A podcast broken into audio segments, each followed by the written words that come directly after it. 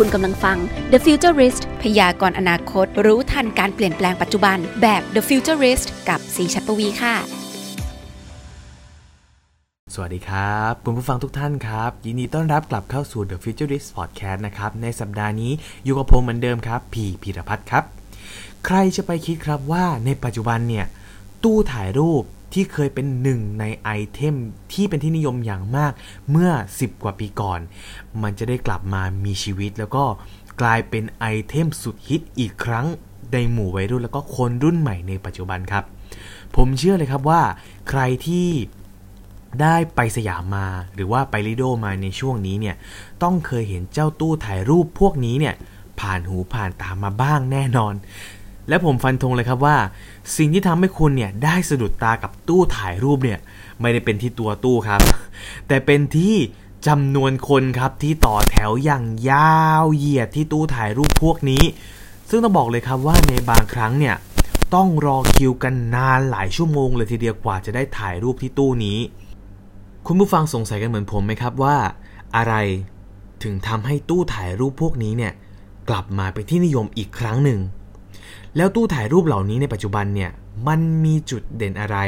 ถึงสามารถดึงความสนใจให้กับเหล่าวัยรุ่นแล้วก็คนรุ่นใหม่เนี่ยชื่นชอบและกลายเป็นกระแสที่ผู้คนต่างให้ความสนใจอีกครั้งหนึ่ง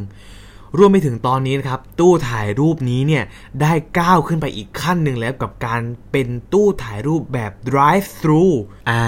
สงสัยกันแล้วสิครับว่าตู้ถ่ายรูปแบบ drive through เนี่ย เอ๊ะ มันจะถ่ายรูปกันยังไงนะ ต้องลงจากรถหรือเปล่า หรือว่ามันจะมีกล้องถ่ายรูปเนี่ยยื่นเข้ามาในรถอะไรยังไง วันนี้นะครับ The Futurist Podcast ของเราก็เลยได้รับโอกาสพิเศษครับ ในการสัมภาษณ์ถึงที่มาที่ไปแล้วก็แนวคิดในการสร้างธุรกิจตู้ถ่ายรูป ในปัจจุบันรวมไปถึงตู้ถ่ายรูปแบบ Drive Thru ด้วยครับกับ คุณปิ่นครับลักษิกาจิระดารากุล Founder and Co-Founder จาก Sculpture Bangkok และคุณพีสาริตไตรเลิศวิเชียน หรือที่เรารู้จักกันในนามพีสาริตนักแสดงครับที่เราคุ้นหน้าค่าตาจากซีรีส์ฮอร์โมนนั่นเอง แต่วันนี้คุณพีไม่ได้มาในฐานะนักแสดงนะครับ แต่คุณพีเนี่ยเป็น Co-Founder ของ Sculpture Bangkok ด้วยครับ บทสัมภาษณ์ในวันนี้นะครับจะเป็นยังไงเดี๋ยวเราไปฟังกันเลยครับ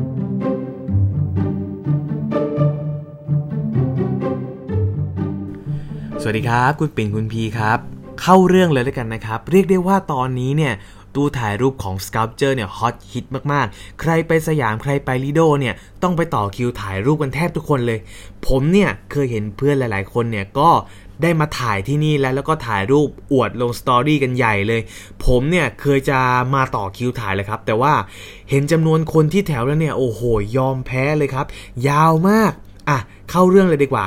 ผมเนี่ยอยากจะทราบครับว่าที่มาที่ไปของธุรกิจตู้ถ่ายรูปของ Sculpture เนี่ยมันมาได้ยังไงครับ โอเค ไอเดียตู้ถ่ายรูปตู้แรกนะคะ มาจากที่เหมือนเป็นไป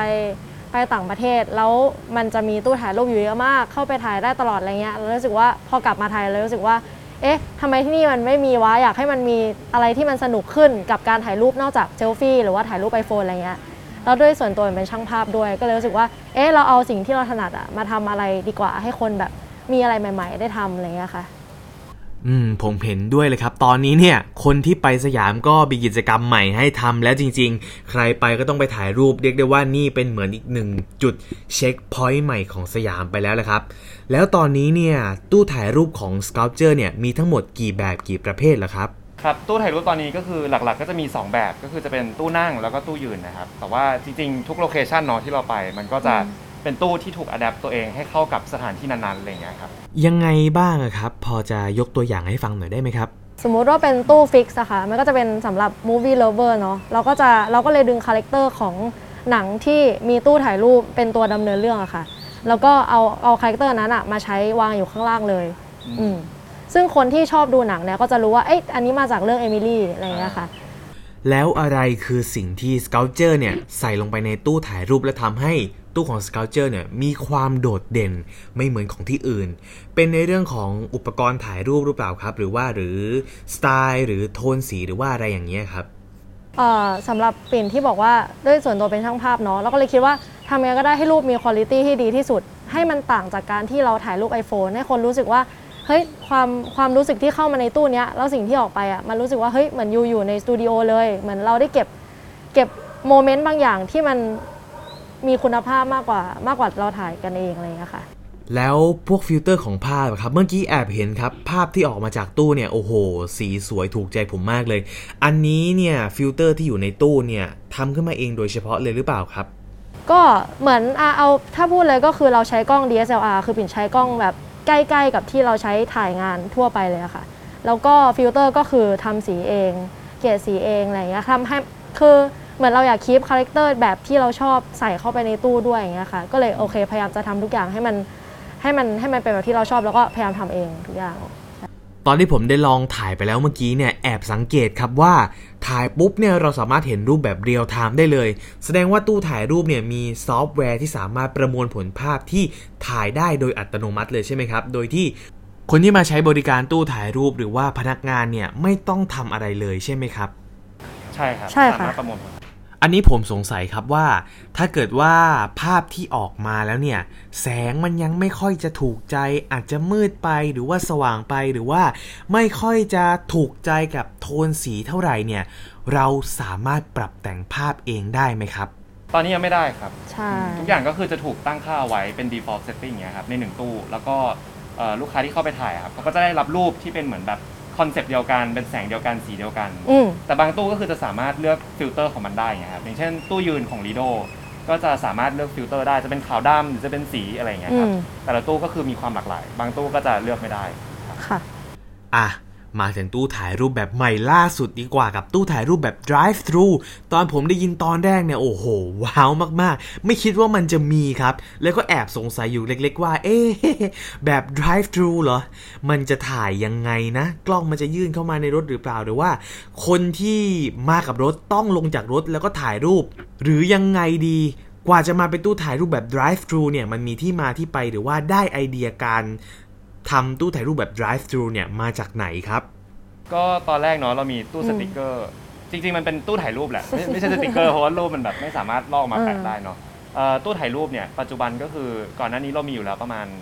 6-7 ตู้ได้เออประมาณใช่นั้นร่วมรวมถึงที่เชียงใหม่ด้วย อืมรวมถึงที่ร้าน self ที่เชียงใหม่ด้วยครับ แต่ทีนี้คือพอโควิดเอ่อรอบนี้มาใช่ไหมครับ มันก็ ทำให้แบบส่งผลกระทบ เพราะว่าคนก็ไม่กล้าที่จะออกจากบ้าน อืม เหมือนเขาก็แบบอยู่บ้านระวังตัวกันมากขึ้นอะไรเงี้ยเราก็เลยคิดว่ามันควรที่จะต้องแบบทำอะไรสักอย่างกับอืม กับธุรกิจนี้ เพราะว่ายอดขายเราก็ลงตามสถานคืการอณ์เนาะ คือเอาจริงๆเราก็พยายามคือจริงๆเราก็พยายามเอ่อสกับเจอร์พยายามจะทำแบบโปรเจกต์ใหม่ๆออกมาแล้วแหละ แล้วซึ่งอืม ไอสิ่งเนี้ยเรากับพีก็เลยคิดว่าเฮ้ยถ้าคนแม่งไม่กล้าออกจากบ้านเราทำยังไงดี ให้คนยังกล้าออกจากบ้านแล้วยังออกมาแบบเล่นกับตู้เราได้อีกใช่ ก็เลยกลายเป็นว่าเฮ้ยเหมือนเหมือนเราพูดถึงแมคโดนัลล์กันเนาะเราก็แบบใช่เฮ้ยหรือว่าไดฟ์ตัวมึงเออแล้วก็แล้วมันก็คือเกิดขึ้นได้จริง ๆ อะไรเงี้ยใช่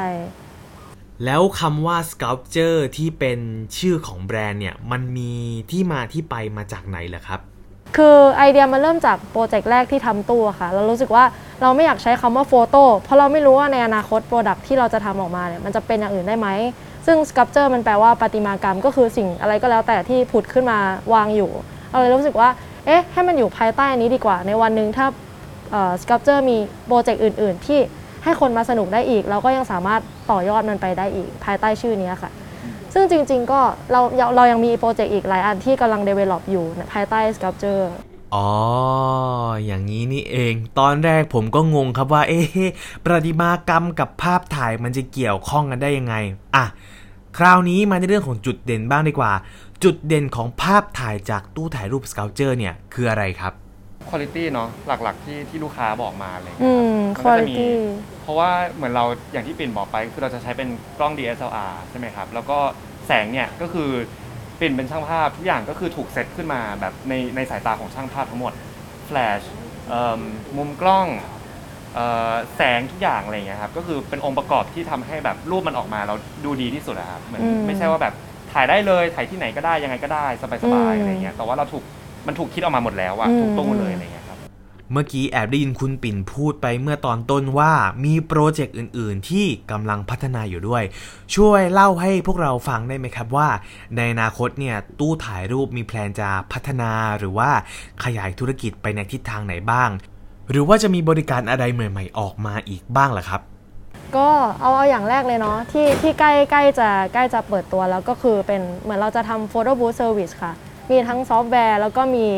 product line ใหม่ ตู้แบบใหม่ที่สนุกกว่าเดิม ราคาถูกลงเข้าถึงคนได้ง่ายขึ้นประมาณเนี้ยค่ะแล้วก็แล้วก็ไง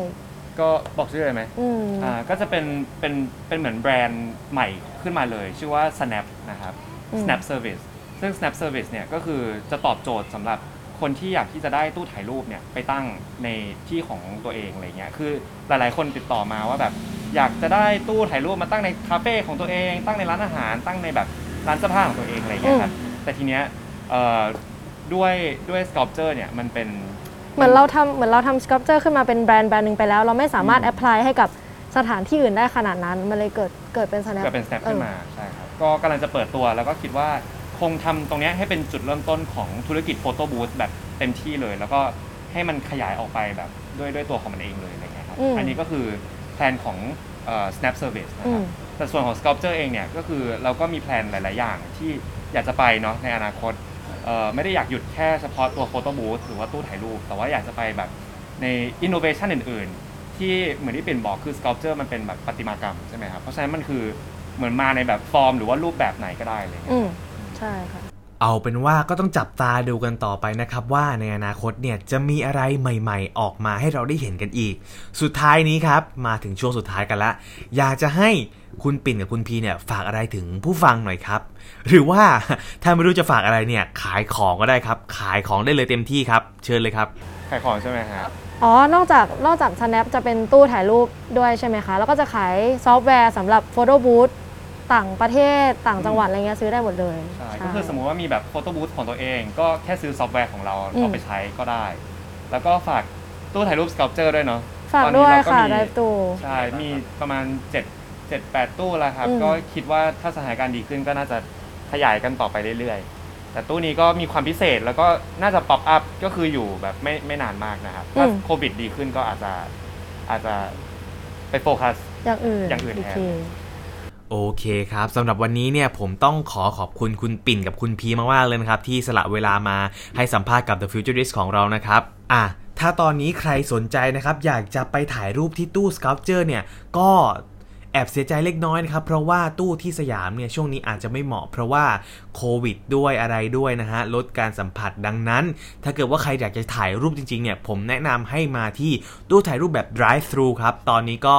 ตั้งอยู่ที่ซอยอารีสัมพันธ์5นะครับ สามารถจองตั๋วล่วงหน้าผ่าน Ticketmelon นะครับ แล้วก็มาตามวันและเวลาที่เราจองเอาไว้ขับรถมา แล้วก็บอกน้องพนักงานที่ตู้ ก็ถ่ายรูปได้เลย ถือเป็นบริการใหม่ๆนะครับสำหรับคนที่อยากถ่ายรูปในช่วงโควิด แต่ไม่อยากไปเสี่ยงอยู่ในรถของตัวเองได้ปลอดภัยหายห่วงครับอะย้ำกันอีกครั้งหนึ่งนะครับ ถ้าเกิดว่าใครอยากมาตู้ถ่ายรูป Sculpture แบบ Drive Thru เนี่ย มาได้เลยครับที่ซอยอารีสัมพันธ์5นะครับ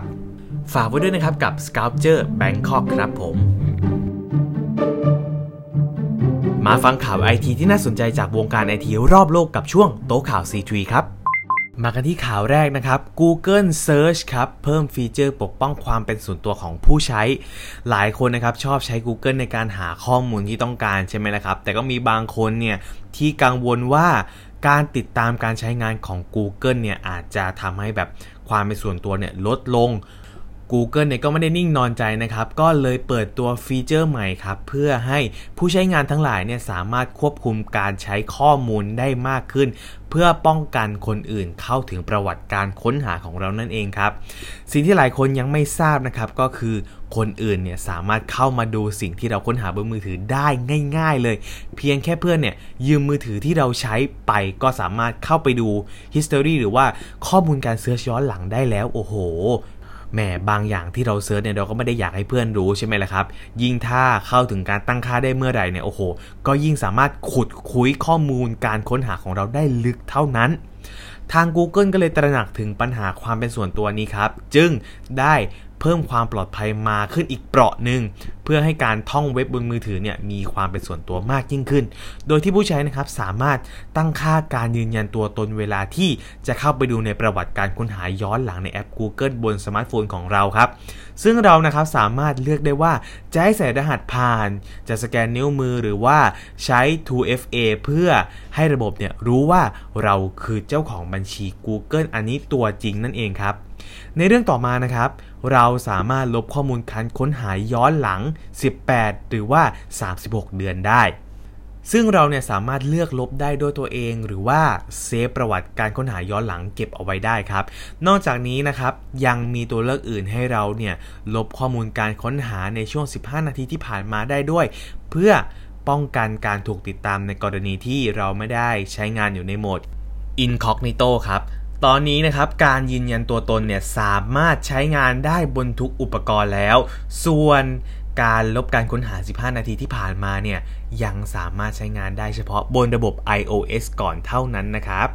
สำหรับในระบบ Android จะสามารถใช้งานได้เมื่อไหร่เดี๋ยวทางเราจะมาอัปเดตให้ฟังกันอีกทีนะครับ ใครเป็นสาวก Apple เนี่ยฟังเอาไว้ให้ดีเลยนะครับ เพราะว่า Apple ใจดีนำเอาคลาสเรียน Today at Apple ลง YouTube ให้ดูแบบฟรีๆกันไปเลย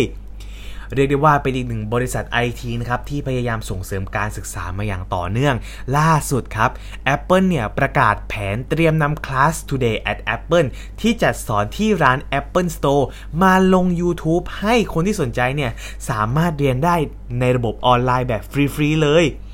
ใครนะครับที่สนใจเกี่ยวกับการใช้ความคิดสร้างสารรค์เตรียมตัวไว้เลย เพราะทาง Apple นะครับได้เปิดเผยออกมาแล้วว่า จะมีบทเรียนที่น่าสนใจตามมาอีกเพียบเลยครับ เน้นการใช้ความคิดสร้างสารรค์ไม่ว่าจะเป็นการถ่ายภาพ การถ่ายวิดีโอ ศิลปะแล้วก็การออกแบบเนี่ยแล้วก็รวมไปถึงเทคนิคต่างๆ ในรูปแบบของวิดีโอออนไลน์ด้วยครับซึ่งเขาเนี่ยได้ประเดิม EP แรกไปแล้วนะครับ ด้วยการสอนวาดการ์ตูนจาก ตัวการ์ตูนในเรื่อง Peanuts ที่ครองใจใครหลาย ๆ คนนั่นเองครับ ด้วย iPad แล้วก็ Apple Pencil แล้วก็รวมไปถึงการวาดบนแอป Pages หรือว่าแอปวาดภาพอื่น ๆ ด้วยครับ การเคลื่อนไหวในครั้งนี้นะครับ ถือเป็นการขยายโปรแกรมไปสู่ภาคการศึกษามากยิ่งขึ้นครับ ซึ่ง Apple นั่นเองก็มีคลาสเรียนฟรีที่เปิดสอนการใช้งานแอป และอุปกรณ์มาตั้งแต่ปี 2001 แล้ว ซึ่งก็มีการพัฒนาต่อยอดมาเป็นหลาย ๆ โครงการที่น่าสนใจเลยทีเดียวครับ เช่น Apple Camp for Kids ที่ใช้เวลาช่วงปิดเทอมฤดูร้อนหรือว่าซัมเมอร์เนี่ยสอนเด็ก ๆ ครับในเรื่องของการเขียนโค้ดแล้วก็ การตัดต่อวิดีโอด้วย จนมาถึงในโครงการล่าสุดครับ อย่าง Creative Studios ที่ Apple เนี่ยได้จับมือกับองค์กรที่ไม่แสวงหากำไร และมืออาชีพในวงการต่างๆครับ มาสอนแล้วก็สร้างแรงบันดาลใจให้กับนักสร้างสรรค์รุ่นใหม่ๆ ที่ไม่ค่อยได้รับโอกาส เริ่มจากที่ LA ก่อนครับ แล้วก็ขยายมายังกรุงเทพอ่าปักกิ่ง ชิคาโก ลอนดอน แล้วก็วอชิงตันดีซีที่จะตามมาในปีนี้ครับ ซึ่งบางคลาสเรียนนะครับ ทาง Apple วางแผนที่จะเปิดให้คนทั่วไปเนี่ยสามารถเข้ามาเรียนได้ด้วย ตอนนี้นะครับโอกาสของคุณมาถึงแล้วนะครับโควิดไป Apple Store ไม่ได้ ใครที่อยากเรียนคลาสเรียนออนไลน์ที่ส่งเสริมในเรื่องของการใช้ความคิดสร้างสรรค์ และก็สร้างเสริมทักษะต่างๆ ที่ เเรียกได้ว่าเหมาะสมในยุคปัจจุบันนะครับ ก็สามารถเข้าไปเรียนหรือว่าเข้าไปดูได้ใน YouTube นะครับ รับรองเลยว่าคุณจะได้อะไรดีๆ กลับมาเพียบเลยมากันที่ข่าวต่อมาครับ เรียกได้ว่างานของคนเนี่ยกำลังจะถูกหุ่นยนต์หรือว่า AI เนี่ยแย่งเข้าไปเรื่อยๆ แล้วนะครับ กับล่าสุดเนี่ย ร้านพิซซ่าครับในกรุงปารีสที่ใช้หุ่นยนต์ทำพิซซ่าเองทุกขั้นตอนแห่งแรกเลย ซึ่งการเอาหุ่นยนต์มาช่วยในการทำงานต่างๆนะครับเริ่มได้รับความนิยมมากขึ้นโดยเฉพาะในยุคโควิดครับที่ต้องมีการรักษาระยะห่าง ซึ่งในร้านพิซซ่าในกรุงปารีสครับที่มีชื่อว่า Zume Pizza เนี่ยได้เอาไอเดียครับระบบอัตโนมัติเนี่ยมาใช้ โดยที่หุ่นยนต์นะครับ จะรับผิดชอบทุกขั้นตอนในการทำพิซซ่าตั้งแต่ต้นจนจบเลยทีเดียว หลังจากที่ทีมพัฒนาหุ่นยนต์นะครับได้ไอเดีย เอาระบบอัตโนมัติแบบเดียวกับที่ใช้ในลายการผลิตมาใช้ในการทำพิซซ่า มาวันนี้ครับ ร้านแห่งแรกที่เอาหุ่นยนต์มาทำพิซซ่าทุกขั้นตอนเนี่ยได้เกิดขึ้นจริงเรียบร้อยแล้วครับที่กรุงปารีส ก่อนหน้านี้เราอาจจะเห็นผ่านๆมาบ้างกับเอ่อหุ่นยนต์ทำชานมไข่มุกใช่ไหมล่ะ แต่เนี่ย ทำพิซซ่าขั้นตอนมันเอ่อละเอียดแล้วก็เยอะกว่าการทำชานมไข่มุกมากๆเลยทีเดียว ซึ่งตอนนี้หุ่นยนต์ก็สามารถทำได้แล้วนะครับ มนุษย์เตรียมตัวไว้เลยนะฮะ ซึ่งขั้นตอนในการรับบริการหรือว่าการทำงานของหุ่นยนต์นะครับ จะเริ่มต้นจากการที่ลูกค้านะครับเดินเข้ามาในร้าน กดสั่งออเดอร์ที่ต้องการผ่านจอครับ จากนั้นหุ่นยนต์เนี่ยก็จะเริ่มกระบวนการทำ จากการไปหยิบแป้งครับ วางลงบนกระทะ หุ่นยนต์ตัวต่อมาครับ ก็จะกดแป้งให้แบนเป็นแผ่น แล้วก็ทาซอส จากนั้นครับก็นำเข้าเตาอบ ซึ่งกระบวนการที่ว่าเนี่ยจะใช้เวลาเพียงแค่ 45 วินาทีเท่านั้นเอง เตาหนึ่งเตานะครับสามารถอบพิซซ่าได้ถึง 8 ถาดทำให้สามารถเพิ่มกำลังการผลิตต่อ 1 ชั่วโมงได้อยู่ที่ 80 ถาดกันเลยทีเดียวโอ้โห มากกว่ามนุษย์หลายเท่าเลยนะครับเนี่ยซึ่งเมื่ออบเสร็จครับคุณยนต์เนี่ยจะนำพิซซ่ามาหั่น แล้วก็บรรจุลงกล่อง จากนั้นก็จะส่งต่อให้หุ่นยนต์เนี่ยส่งอาหารเพื่อเสิร์ฟให้กับลูกค้าครับ เรียกว่าทั้งร้านเนี่ยไม่จำเป็นต้องใช้คนเลยแม้แต่คนเดียวที่สำคัญครัวร้านยังเป็นครัวแบบเปิดครับทำให้ลูกค้าเนี่ยเพลิดเพลินไปกับขั้นตอนต่างๆ ที่หุ่นยนต์เนี่ยสามารถทำได้เหมือนกับเรากำลังดูโชว์สนุกๆอยู่เลยฮะ ซึ่งทางผู้พัฒนาหุ่นยนต์นะครับบอกว่าได้ใช้เวลากว่า 8 ปีในการพัฒนาหุ่นยนต์ทำพิซซ่า ทั้งหมดนี้ขึ้นมา ซึ่ง